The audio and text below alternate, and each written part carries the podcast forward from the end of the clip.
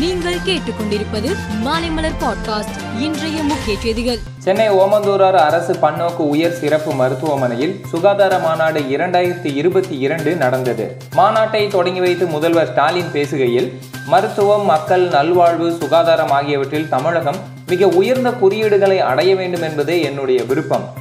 நோய்கள் புது புது அவதாரம் எடுத்து வருகிறது.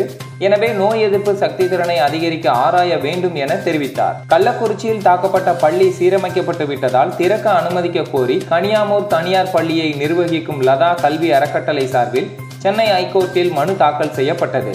இந்த மனு இன்று விசாரணைக்கு வந்தது. அப்போது கனியாமூர் பள்ளியில் ஒன்பது முதல் பனிரெண்டாம் வகுப்பு மாணவர்களுக்கு நேரடி வகுப்புகளை தொடங்கலாம். ஒரு மாதத்திற்கு பின் மற்ற வகுப்புகளை தொடங்குவது குறித்து முடிவெடுக்கலாம் என சென்னை ஐகோர்ட்டு உத்தரவிட்டது. சொத்து வரி உயர்வு வீட்டு வரி உயர்வு மின் கட்டணம் உயர்வு பால் விலை உயர்வுக்கு கண்டனம் தெரிவித்தும் திமுக அரசை கண்டித்தும் பாஜக சார்பில் இன்று தமிழகம் முழுவதும் ஆர்ப்பாட்டம் நடந்தது. ஈரோடு மாவட்டம் அந்தியூர் பத்ரகாளியம்மன் கோவில் அருகே நடந்த ஆர்ப்பாட்டத்துக்கு தலைமை தாங்கிய மாநில தலைவர் அண்ணாமலை பால் விலை உயர்வை கண்டித்து கோஷம் எழுப்பினார்.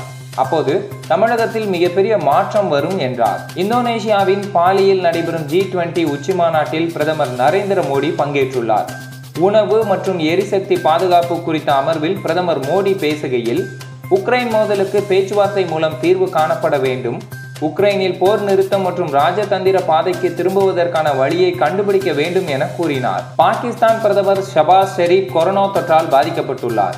எகிப்து பருவநிலை மாநாட்டில் பங்கேற்ற அவர் அங்கிருந்து மூத்த சகோதரர் நவாஸ் ஷெரீப்பை சந்திக்க லண்டனுக்கு சென்று அங்கிருந்து பாகிஸ்தான் திரும்பிய மறுநாள் கொரோனா உறுதி செய்யப்பட்டது. ஏற்கனவே இரண்டாயிரத்தி இருபத்தி இரண்டு ஜனவரி இரண்டாயிரத்தி இருபது ஜூன் மாதத்தில் இவர் கொரோனாவால் பாதிக்கப்பட்டிருந்தார். இந்திய கிரிக்கெட் அணி நியூசிலாந்தில் டி டுவெண்டி மற்றும் ஒரு நாள் போட்டித் தொடரில் விளையாடுகிறது.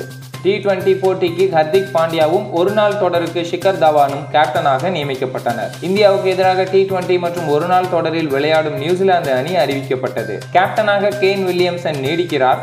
வேகப்பந்து வீச்சாளர் பிரென் போல்ட் தொடக்க வீரர் மார்டின் குப்தில் ஆகியோர் இடம்பெறவில்லை. மேலும் செய்திகளுக்கு மாலைமலர் பாட்காஸ்டை பாருங்கள்.